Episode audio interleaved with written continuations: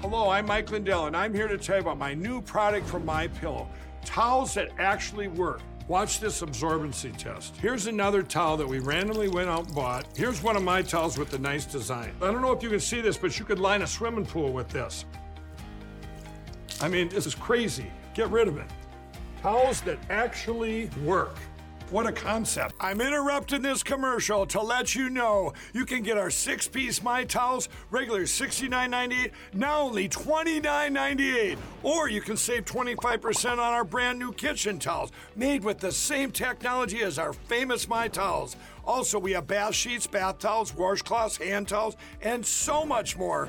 And the best part, with your promo code, your entire order ships absolutely free. So go to mypillow.com or call the number on your screen. Use that promo code to get deep discounts on all my towels. And for a limited time, your order ships absolutely free. Hi, friends. Welcome to another episode of Gene Valentino's Grassroots Truthcast. I'm with Karen Bracken today and she's from Bristol, Tennessee. She and her husband have been there for some time. She was a former county commissioner, ironically, just like I have. I don't know why you did it, Karen, but uh, we're all victims of some uh, punishment from one time to time, I guess. But more importantly, she's the founder of the National Anti UN Agency tw- uh, Agenda 21 group. Uh, she's also founder of Tennessee Against Common Core and co founder of child abuse in the classroom. Hmm, very interesting topic. This woman's been around the track. She's experienced a lot of uh, a lot of uh, uh, real life experiences, all for the intended purpose of trying to promote our community. And like all of us seem to do from time to time, uh, uh, a legal challenge uh, to the ESSA and now has organized Tennessee. This is the one we want to focus on uh, mm-hmm. Tennessee Citizens for State Sovereignty. This was a new term for me TNCSS, Tennessee Citizens for State Sovereignty. And uh, let it not go unnoticed, she's also a mom, a grandmom, and a proud grandmom at that. So, welcome, Karen, for joining us here today. Thank you for inviting me.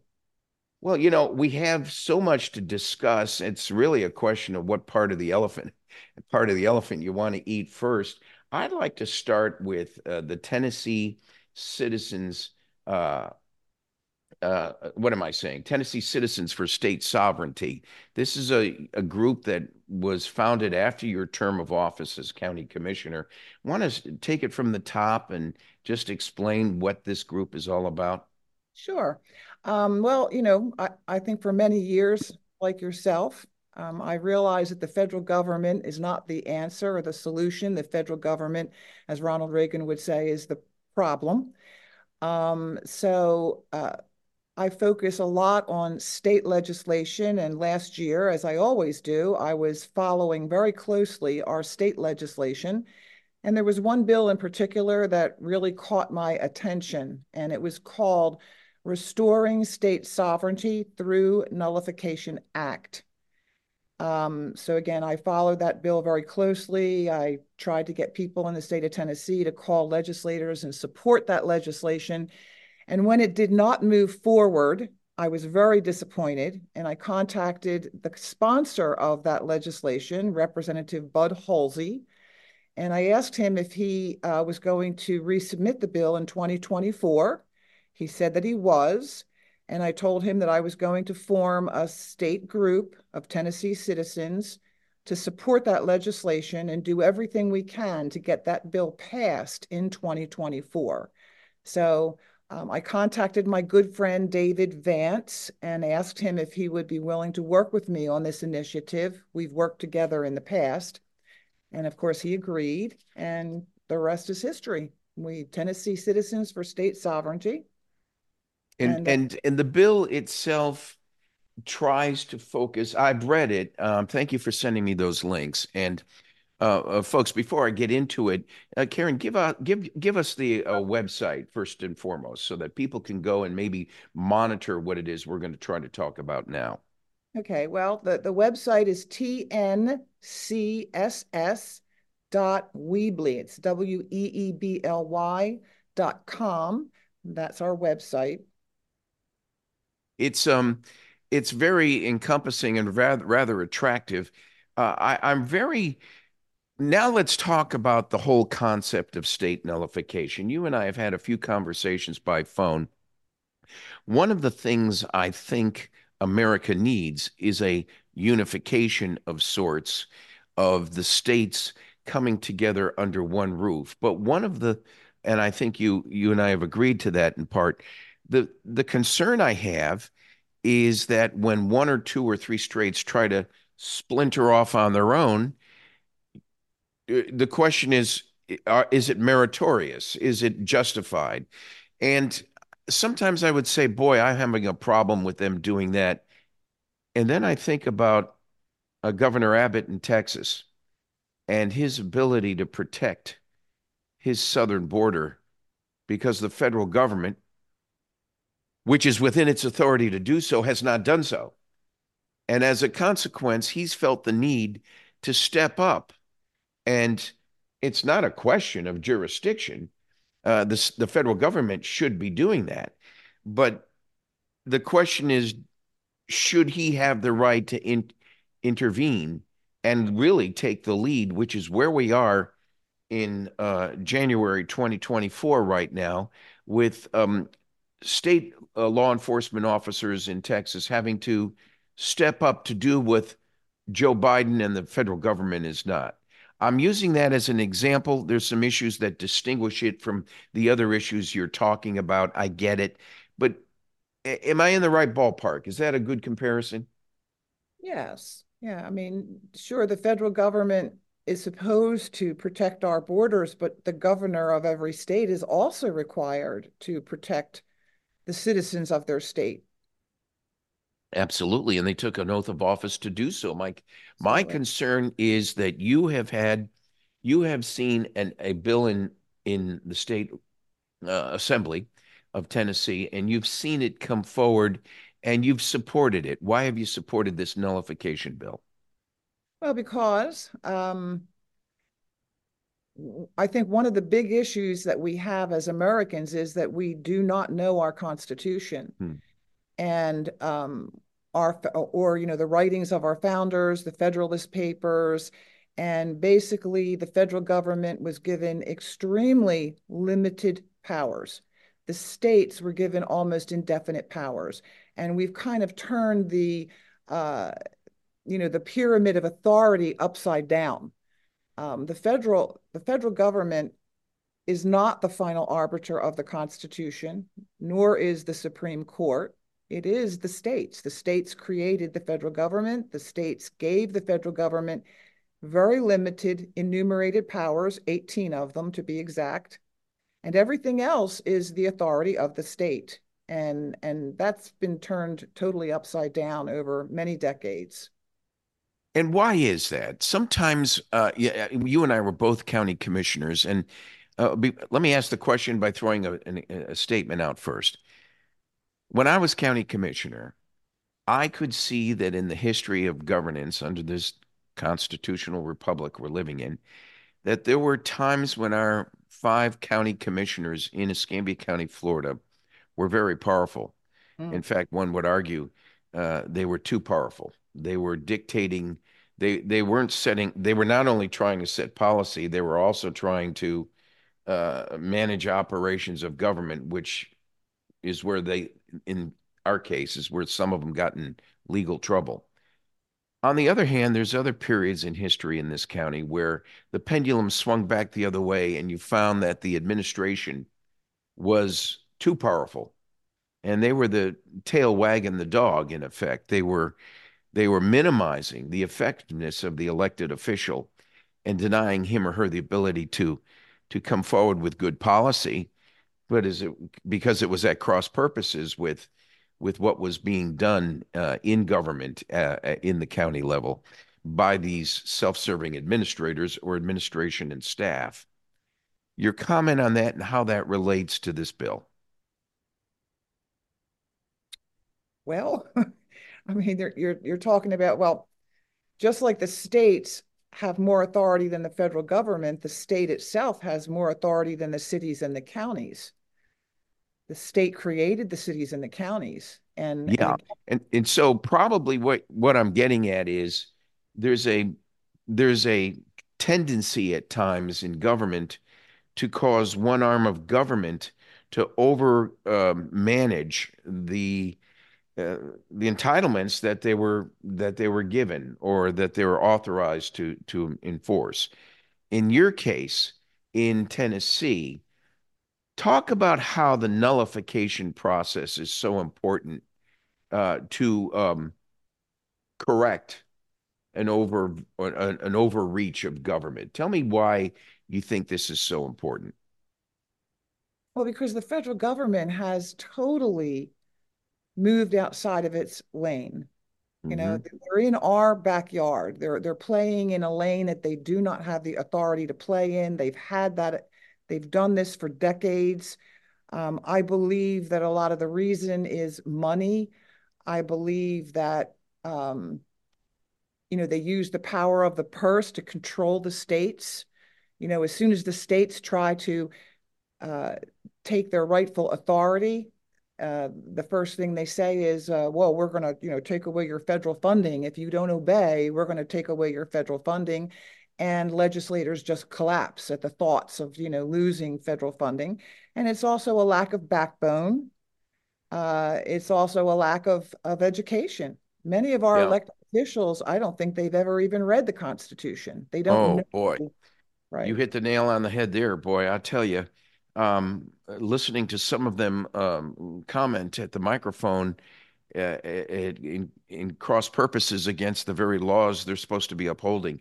Start with the legislation that's sponsored and ready to go. With um, tell them talk about the five different pathways to invoke nullification and mm-hmm. what that means in Tennessee. Right. I'll, I'll grab the bill.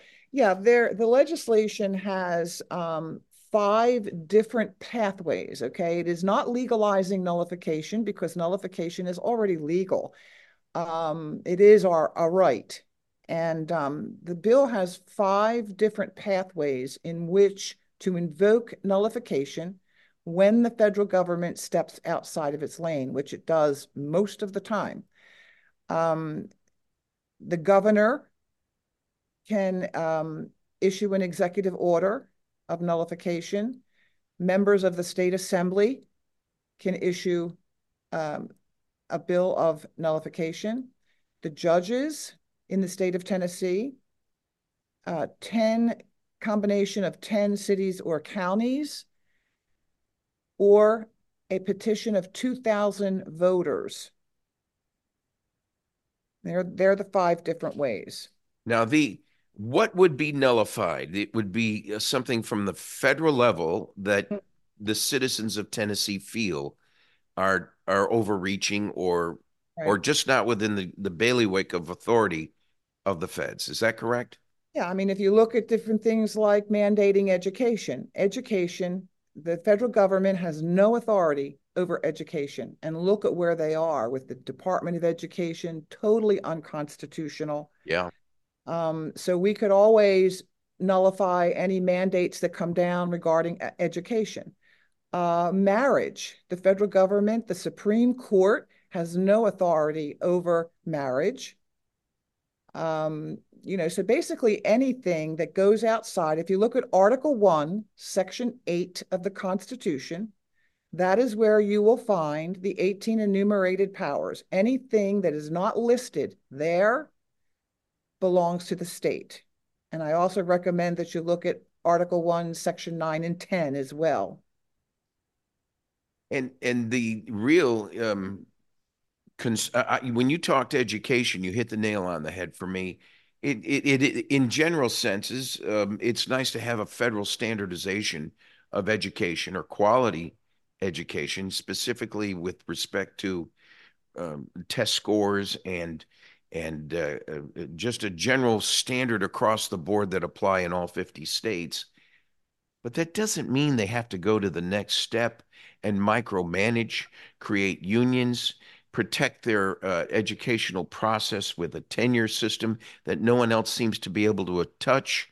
At the county and local level, they um, they they have uh, uh, uh school boards that are either uh, appointed or elected. Uh, I came from New England originally, where the superintendent of schools was an appointed position, uh, uh, not an elected position. I came to Florida, and the superintendent of schools was an elected position. But hold on, two two to three years ago, they felt the need to move it back to an appointed position.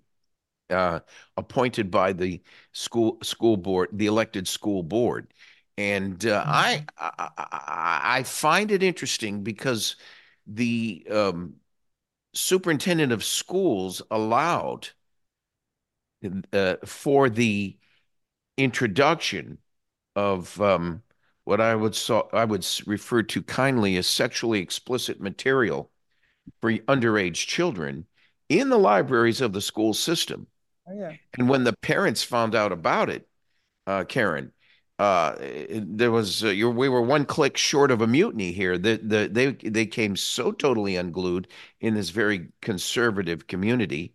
That school board, uh, that um, super superintendent of schools is no longer employed by the county, and some of the elected school board members are about to be replaced, uh, as you might imagine. Is this this is sort of consistent with where you're going, right?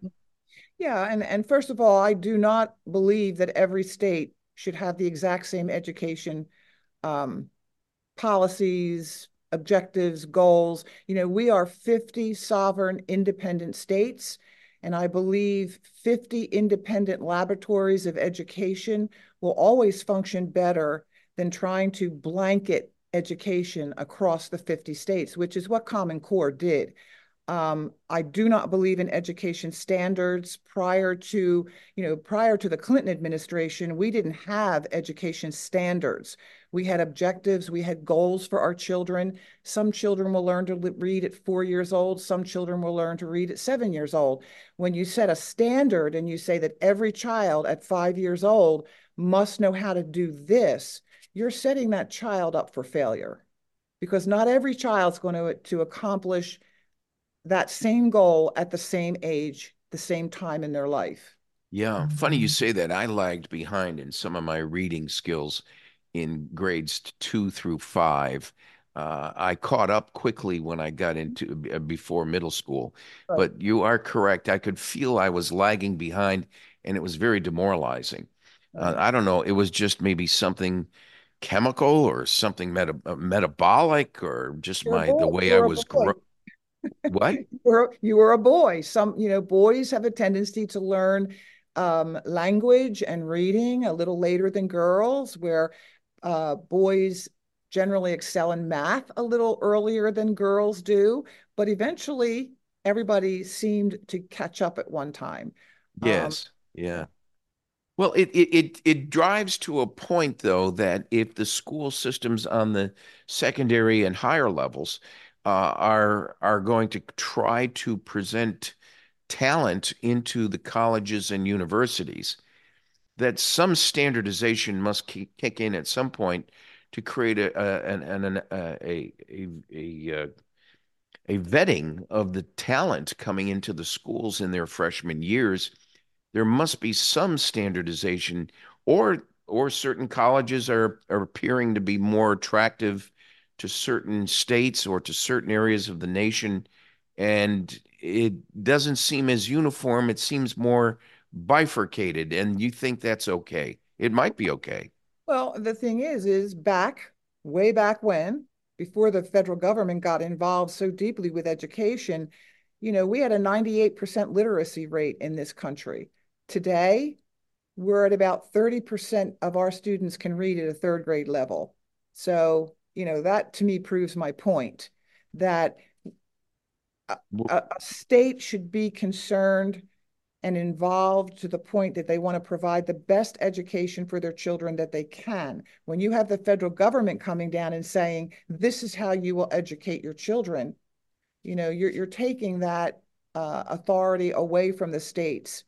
And, you know, long ago, before Common Core, uh, Massachusetts was the number one academic uh, state in the United States.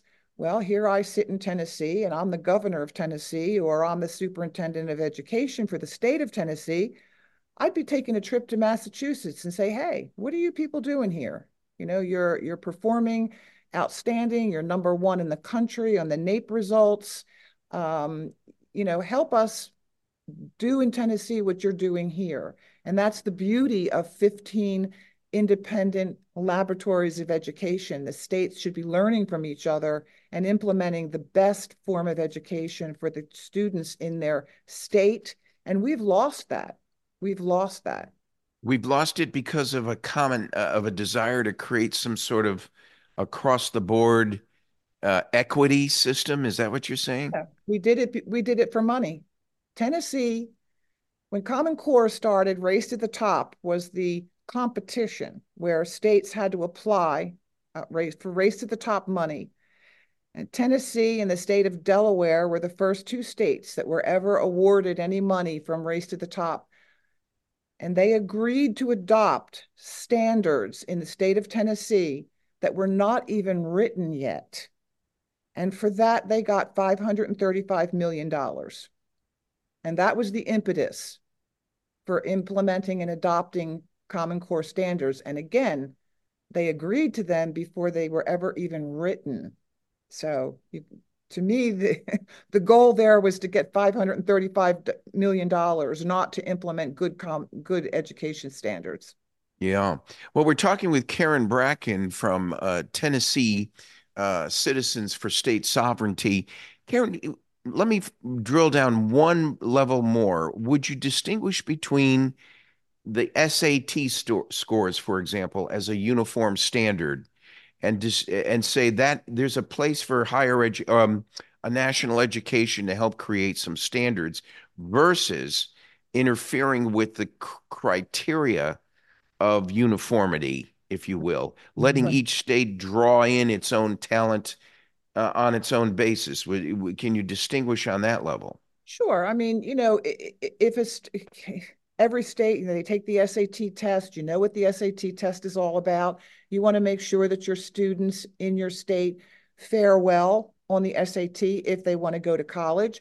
So that to me would be the factor that would drive a state education system to make sure that when their children are ready to enter college that they can perform well on the SAT test and you know that your education system should be geared towards that success.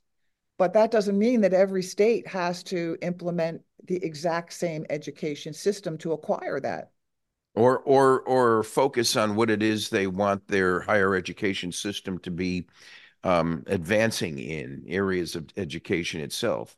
Right. I agree with you completely on that. We're talking with Karen Bracken from Tennessee for safe uh, Tennessee citizens for uh, state sovereignty. We're going to take a break right now, and when we come back, I have I, I want to ask her something about Andrew Jackson. We'll be right back. oh, gosh.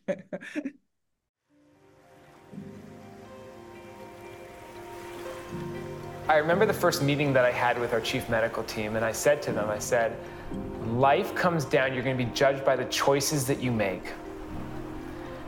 And when the choice to start this company came up. It was a no brainer because we all need to fight for what we believe in and we need to strive for something.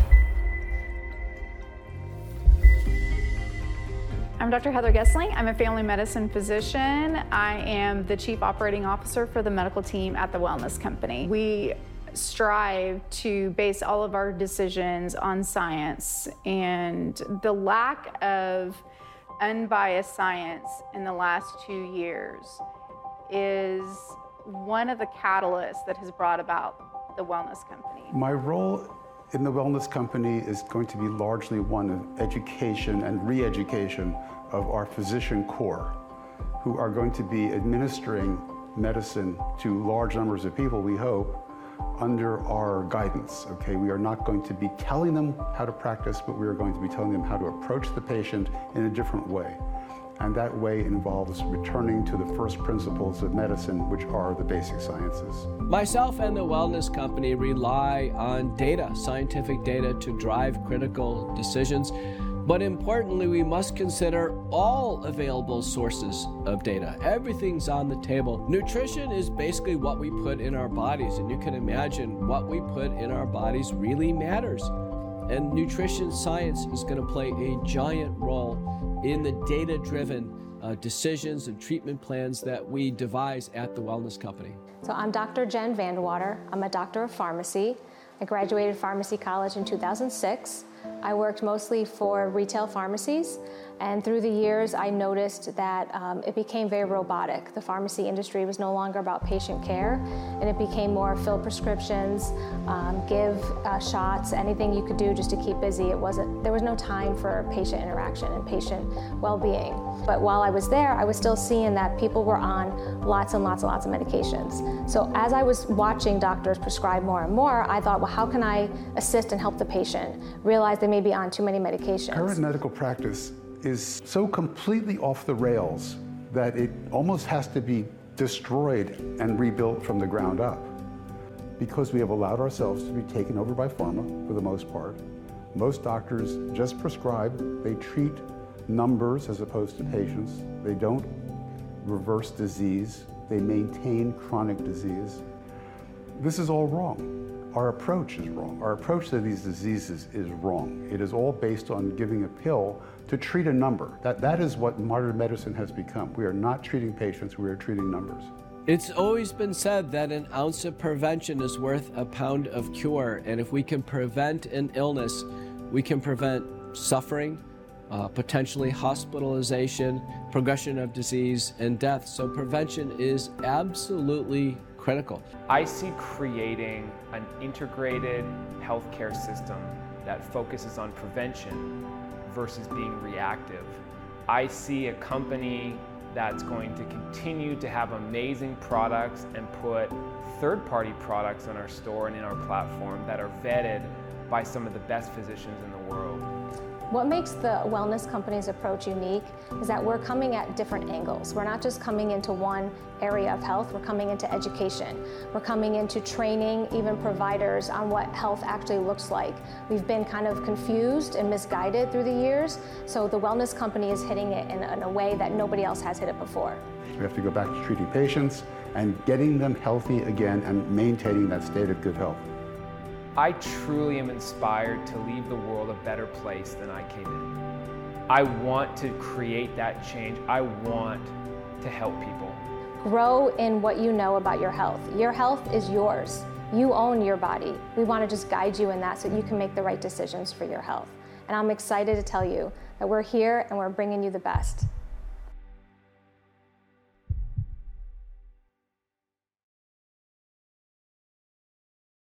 Welcome back to another wonderful episode here of Grassroots Truthcast. My guest this day is Karen Bracken from Tennessee Citizens for State Sovereignty. Karen, before we begin, I got to hear about this Andrew Jackson quote you had.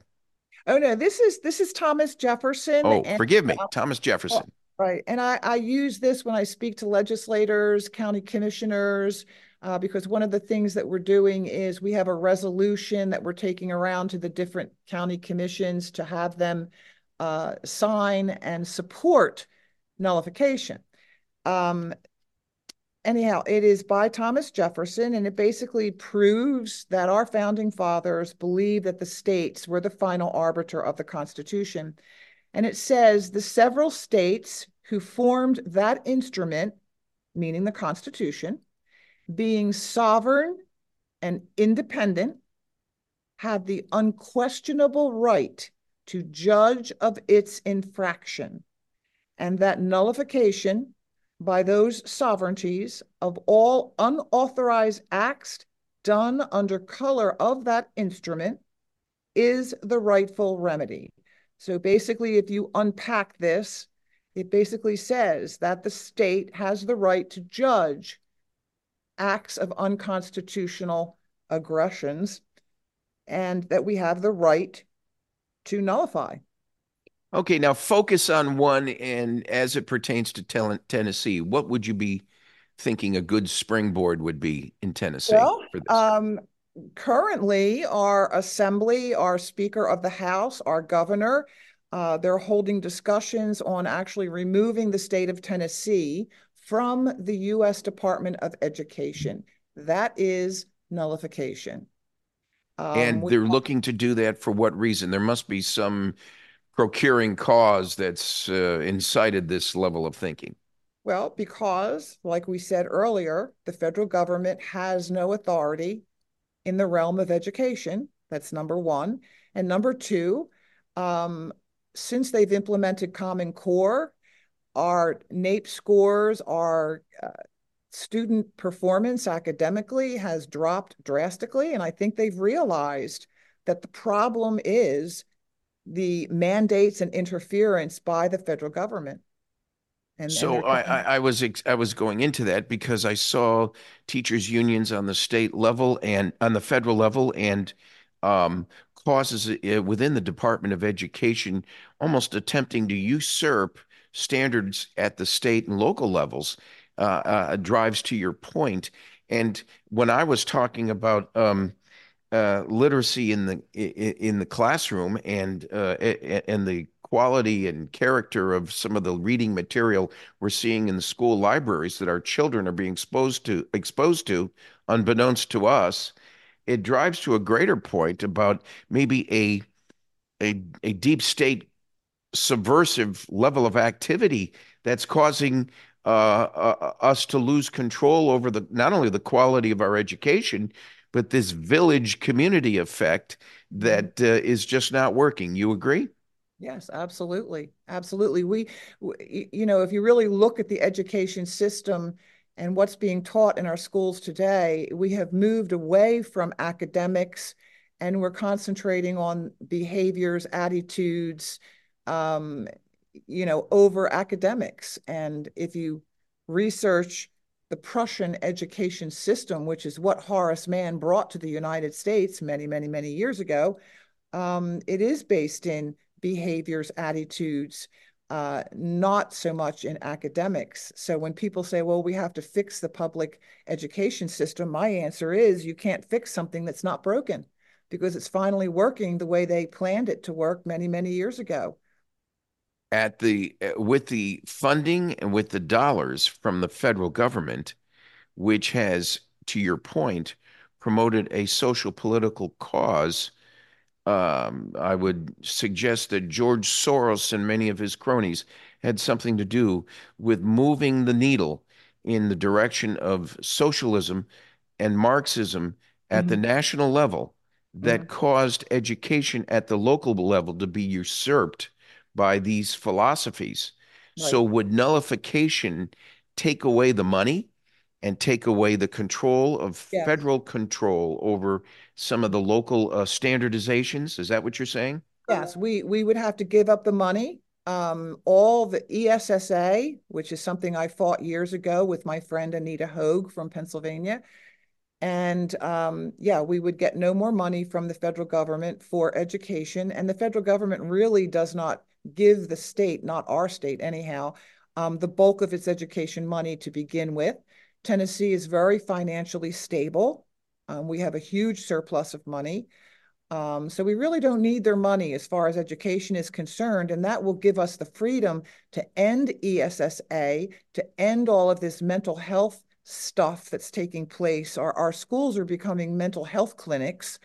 Um, all, the uh, Title Ones, Title Nines, Title Tens, anything that the federal government has mandated will be gone in the state of Tennessee. Now, will they do it?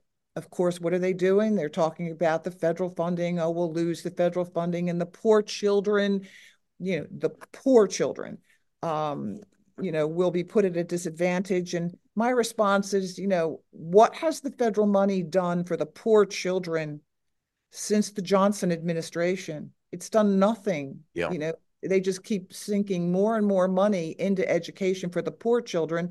And the poor children are no smarter today, probably less smarter than they were 20, 30, 40 years ago. So the answer I would rely, money. yeah, I would rely on educational experts smarter than me to um, step up and create those standards at the local state levels. But I do not see a place uh, uh, in education for the federal government to be draw. Look at the money that we spend now on our uh, uh, funding for education. Generally speaking, I, I I know there's there's nuances around the nation, but generally speaking, around the nation, uh, I'm we're our funding for education is from the property tax and it's usually between 30 and 60% of the property tax based on the uh, govern the jurisdiction you're in. Right. That money is going to an educational process that we have no control over. Right. That sees uh, I have an I have a school board representative that I elected, but between us guys and gals, I don't know what the heck that person's doing They- uh, in terms do of managing. Pardon me. They do as they're told. That well stated. And so if it, it, it, so how do we so here's what I see happening as a as a as a go around. Um, I see this concept of private school systems and chartered school systems stepping up where you get to fund your child in that system directly. But hold on now. If I'm going to use my money to pay for that child to go into a alternative program, hopefully sanctioned and has having some st- standardizations, Mhm. it's my expectation that I get a rebate off of the taxes I've already paid into the educational system from my property tax, a voucher. I hate to I, I hate to think we have to complicate the matter for me to get a rebate back on education I've already paid for in my property taxes, but now I have to do that to get around public education, uh, uh, the shortcomings of public education. What say you? Well, charter schools are public schools. So you don't you don't pay a fee to to belong to a charter school. Uh, but public uh, charter schools are public schools. They're funded. I meant some of the other private schools that Right, you would right, right. Um, uh, you know, again, Montessori, Montessori school, or right. Right, right. Well, again, if you think about the academic performance of the students in the United States of America prior to the Department of Education, we were the number one in the world.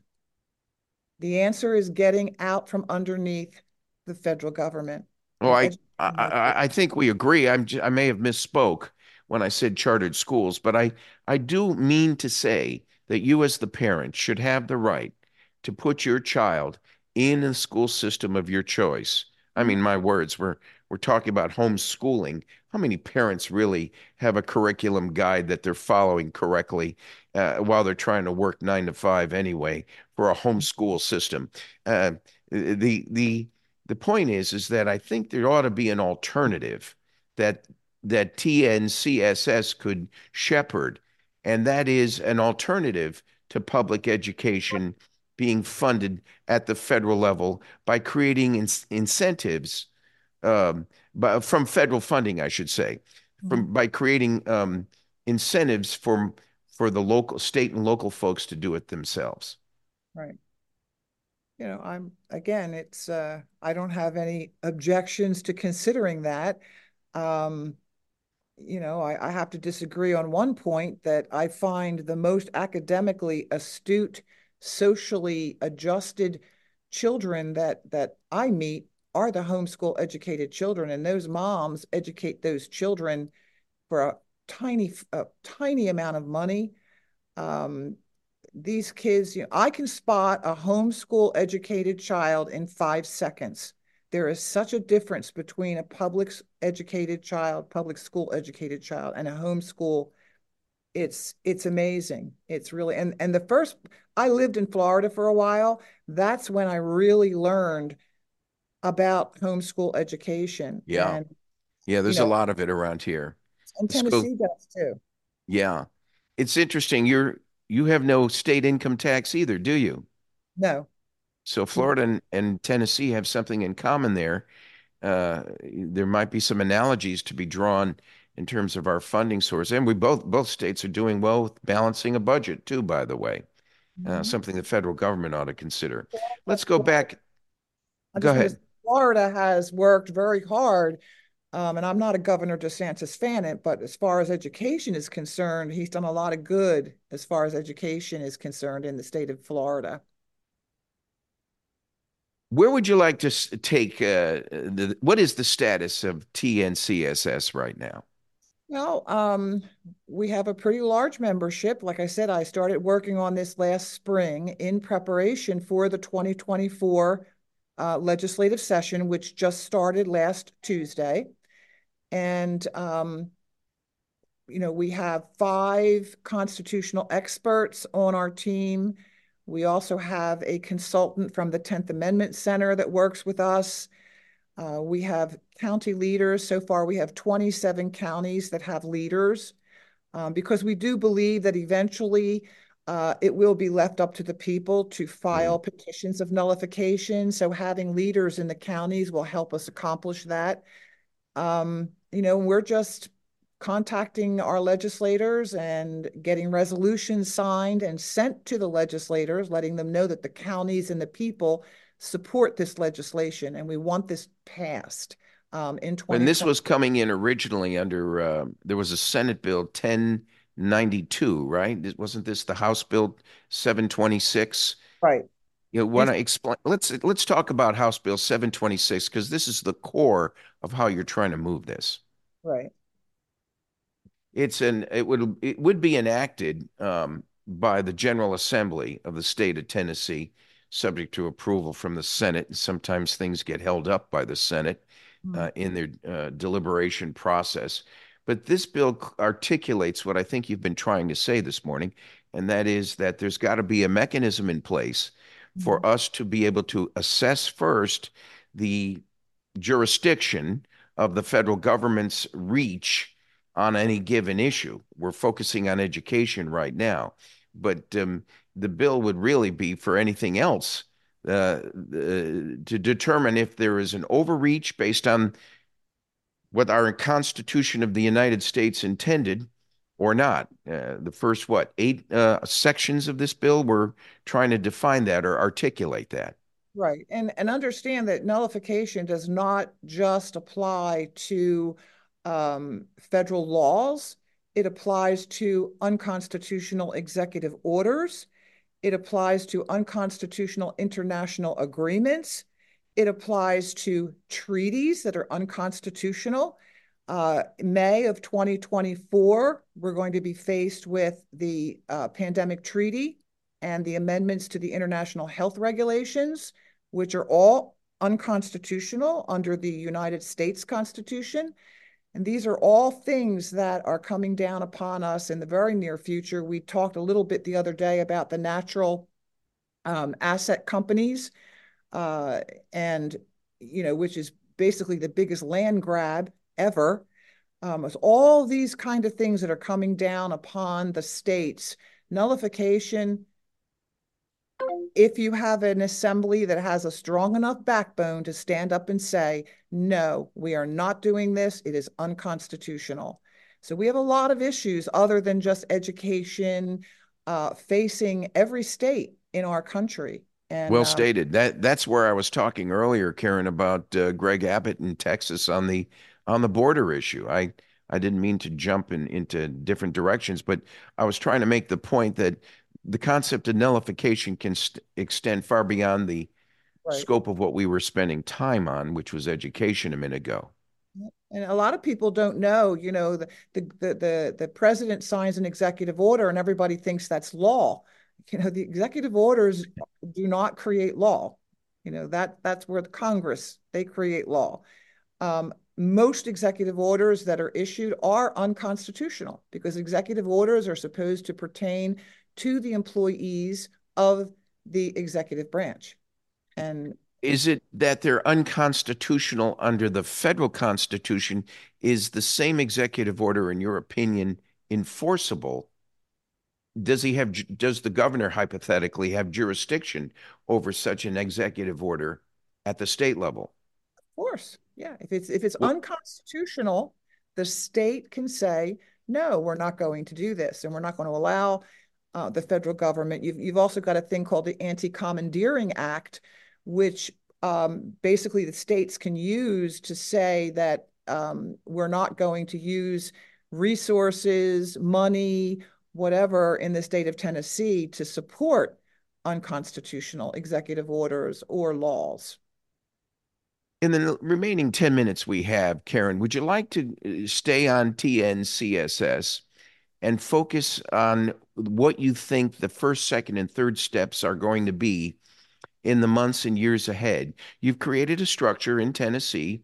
You've mm-hmm. talked about a certain number of counties getting on board. You've talked about, for lack of a better word, what I would call precinct leaders helping you uh, manage this process statewide in Tennessee. And then you talked about um, how you might want to cookie cutter this for other states in the nation. You want to talk about the what's coming first, second, and third in your plan here?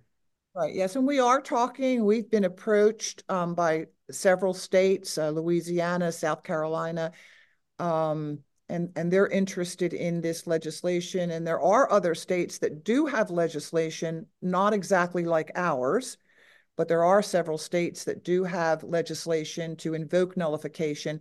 And, and our bill is different in that, you know, you talk about nullification and people go, well, that's all well and good, but how do we do it? How do we do it? And that's what this bill does. It, it gives you five different pathways in which to invoke nullification. So, um, yeah, but, you know, we would love to have other states adopt the same thing because of course there's always more power when several states come together than just one state standing out there all by itself being the, the rogue. Um, but yeah we are we are working and talking with other states to to to get on board as well. It's funny you mention this because many of the problems that you are talking about that you think might be addressed nationwide through state-based nullification uh, statutes is it, it drives to the convention of states issue that was being considered as a way of securing a constitutional amendment to our national constitution uh, because many of the uh, of the of this of the congressmen of the nation will not get on board with such constitutional amendments such as term limits such as a balanced budget such as the removal of education from the state, um, from the federal, from the federal government's involvement, like Vivek Ramaswamy was talking about recently. Uh, it, it, it, seems the convention of, of states might be a, a friendly ally to Senate, Tennessee uh, uh, citizens for Uh, state sovereignty. W- would it not be a way of addressing some of the issues you're trying to move nationwide? Well, you know, to fix what's wrong with our government, you don't we don't need to change the constitution to do that. What we need to do is make the federal government abide by the the constitution. You can amend the constitution all you want and they can ignore it. You know, whatever the Well, that's true. Right, whatever the COS accomplishes, the the the elected officials can can ignore the new stuff the same way that it's been ignoring the Constitution itself for decades. So the answer is not to uh, amend the Constitution. The answer is to make the federal government abide by the current Constitution that we have. And, yeah, the, and, the only concern I have is how do you do that too? I mean, they can ignore it as well. I mean, let's to your first point, they have been, and they, they have. Right, they can ignore the Constitution all they want. It is the duty of the state to keep the federal government in line. It is the duty and the responsibility of the state and the people of the state, not just the government in the state, but the people of the state to keep the federal government in its lane. Well, In the that's state, ex- that's exactly why I mentioned Governor Greg Abbott from Texas taking the bull by the horns on the border. And it, it is the state and the people of the states that have failed in that job. So, folks, what Karen Bracken is talking about is the fact that we, the people, means something very, very, uh, it, it is what it says. We, the people, it's the grassroots, it's the bottom up governance of this nation, not the elitist, top down, selected few controlling your way of life and taking your freedoms right out from under your nose before you even realize it. Right. And I think that's what she has uh, uh, uh, uh, uh exposed this morning on Grassroots Truth Truthcast. Karen, uh, would you like to focus on some other initiatives? And you, you, it's your cause is so meritorious and so so well founded in logic, mm-hmm. especially because of the short fa- the failings at the federal government. You know, we're all patriotic in our own way, aren't we? I mean we've all we all believe in this government in this country uh, notwithstanding its warts and its um, shortcomings. But boy i tell you what i'm i feel like such a patriot. I've tried to do my best to be loyal to this nation but i walk away as i think you have as a county commissioner shaking my head saying oh my god what it's not that the principles are bad follow the principles as you're as you're suggesting right.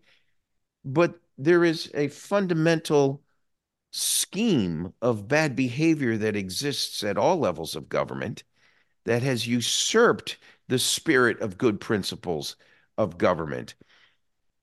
Might it be that there's just got to be an uprising from the grassroots of the citizens of this nation to take back uh, our, our, our freedoms and our liberties that have been stolen right out from under our nose? What do you say? I, I agree. And, and our founders would agree with that too. That's why the concept of nullification was born. Um, rather than take up arms and, and, you know, have a civil war, they said, you know, there must be a, a another way to uh, respond to a government that becomes tyrannical. And nullification was was that answer. And in my opinion, nullification is the last peaceful option that we have to to resist what's coming down from the federal government. You know, we talked just a real brief about the natural asset companies that um, are going to be created, and you know, if you if you look at that natural asset company that's happening, it's it's. I mean, I'm just speechless. It is our federal government the biggest land grab. You know, President Biden signed an executive order to seal off 30% of all land in the United States by 2030. And the next phase is 50% of all land by 2050. That is totally unconstitutional. It is totally a United Nations agenda. And now we have these natural asset companies that are going to be taking federal land and private land and turning them into a national asset company where uh, these companies will profit off of the resources, the air, the water, the land of these federal properties and private properties. This is the beginning of China's takeover of this nation. And I mm-hmm. think it's consistent with uh, some of the, sometimes when people come out with a crazy scheme, it it, it seems to be um, oh this guy's crazy that'll never fly. But if you look deeper into your into the good intentions behind what you're trying to create here it's not not unlike our early um, uh, leaders of government who it was called the Boston Tea Party. It was called um, a secession from away from British rule uh, and uh, the Civil War and the issue of slavery and the issues that proceeded after that. We were working through a process. We are the first to admit, I'm sure you you admit this as well, that we're not perfect, but boy, we we sure it's because of our shortcomings and why we're always trying to fix it. You know, d- democracy to me has always been a, a, a governance of tension the, the constitutional republic we have has always been under stress, trying to tug and push and pull to try to get it right, uh, both at the local, state, and federal levels. And we've we've had we have our shortcomings. I'll be first to admit, but we certainly are the still, for one, by the grace of God, the longest standing governance in the world. We must have done something right. And I think one of the things we did right is we had systems in place, whether we liked it or not, to test the merits of our government. Mm-hmm. And I think the Tennessee uh, Citizens for uh, State Sovereignty uh, is is a perfect example of that point that you're trying to bring forward a system to test the validity of those good principles our founding fathers intended. It's not it's not pretty. It's not pleasant. And it's not always appealing. And for those folks in government who are looking for a cushy job for another 40 years, those bureaucrats are going to object to this kind of thinking because you're messing, you're screwing with their sandbox. Yep. And uh, so I commend you for going up against a wall. Talk about where your legislation and this bill stands in Tennessee's legislature. Now, let's get it right in Tennessee first, right? You get it right in Tennessee first, you become the template and a cookie cutter that maybe other nations, ad- other states adopt throughout the nation. What say you? I agree. I agree 100%. Uh, like I said last year, uh, this bill was presented for the first time last year in our legislative session, and it was doing very well in the House. Um, but when the bill was read, the SB 1092 was presented to the Senate, State, and Local Committee. Um, they failed to give the bill a second, which means basically the, the senator, Senator Bowling, could not even present her bill, read her bill. It was done. It was dead at that point. Um, so we expect that that very same committee will be a thorn in our side this year as well. So we're going to concentrate our efforts on the members of that committee. Of course, we're going to any committee that this bill goes through, whether it be House or Senate committee, before it gets to the floor, we're going to be concentrating on those different committee members and uh, with an emphasis on the Senate, state, and local committee. We had I had one senator tell me that the state has no right to nullify, that the Supreme Court is the supreme law of the land. And my response to him was, well, then if the Supreme Court is the law of the land, then where does that put the Constitution? yeah. The problem is, yeah, the problem is, is the Supreme Court does not legislate right which is right. one which is why these impotent legislators are trying to push it off on the supreme court to do, to do their bidding it's it, uh, uh, on that point you said senators you meant state senators i think state senators and, and, and representatives state. but right. that brings up another point what about someone like a renowned senator u.s senator marsha blackburn or some of your congressmen and women could you not have more merit in getting this through the state legislature with U.S. congressmen endorsing this in some way? It's a very good, very good question.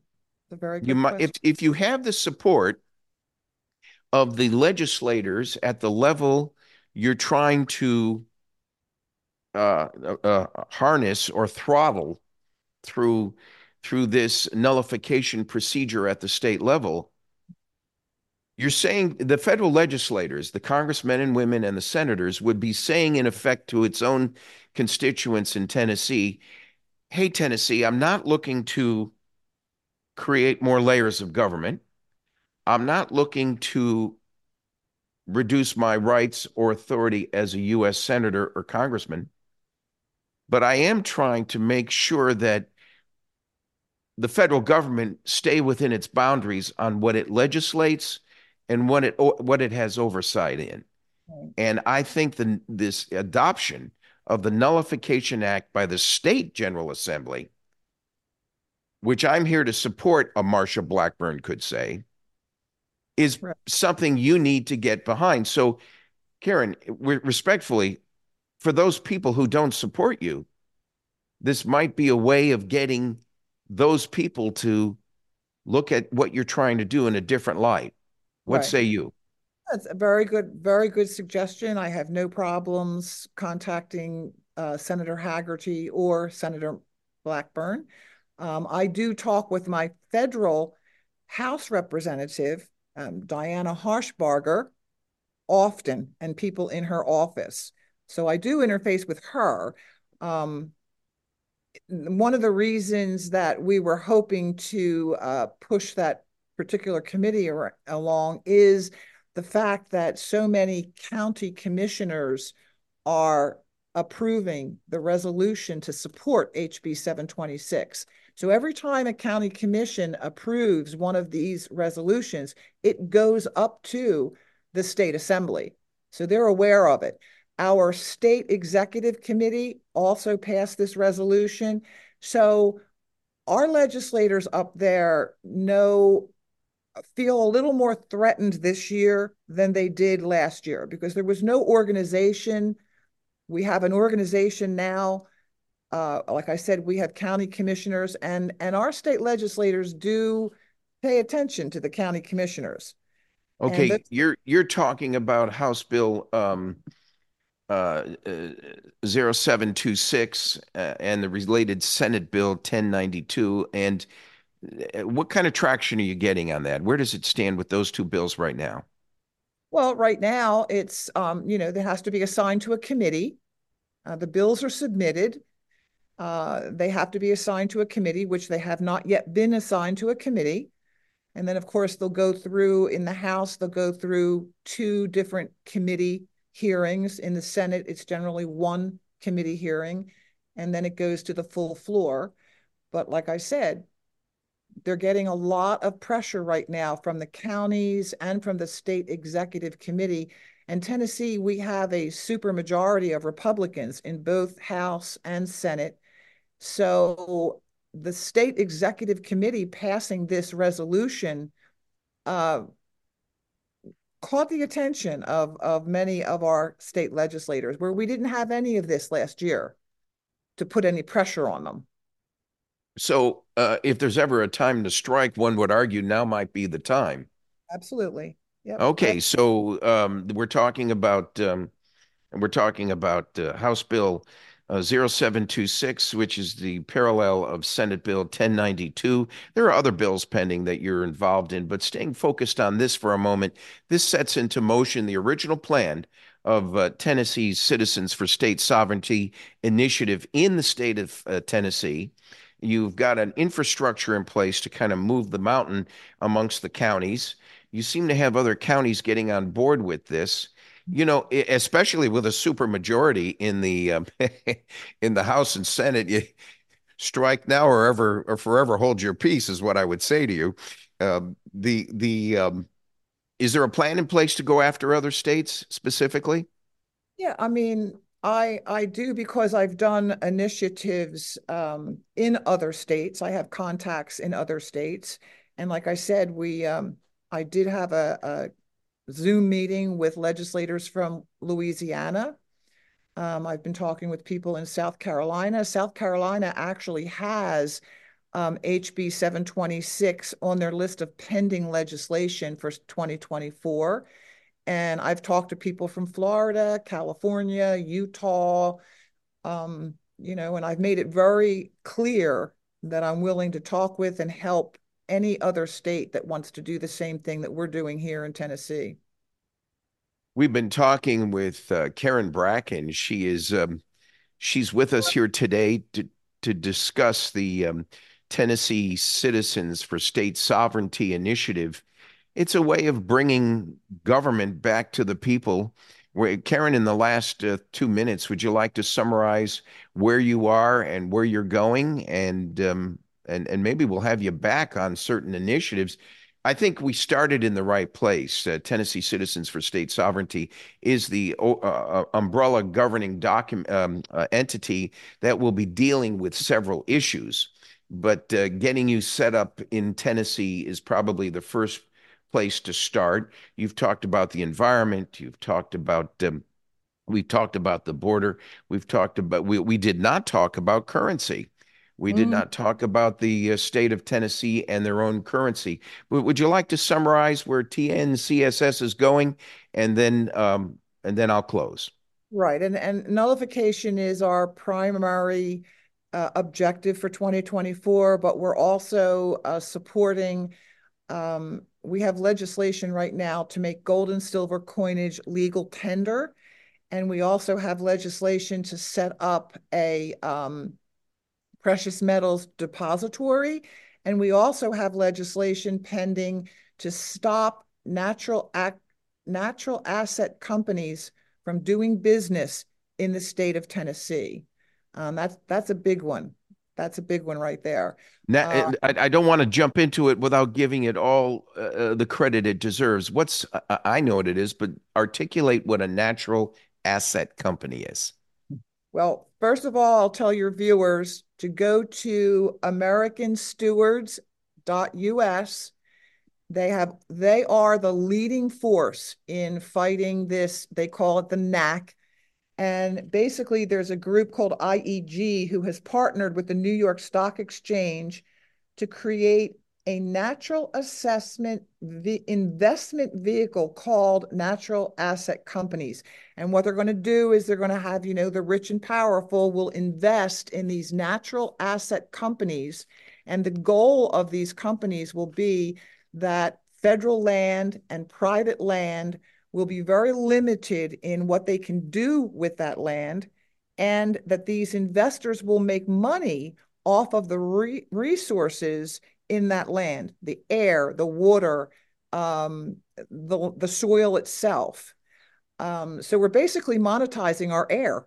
it's like it's crazy. But the federal government, Joe Biden, is 100% behind this.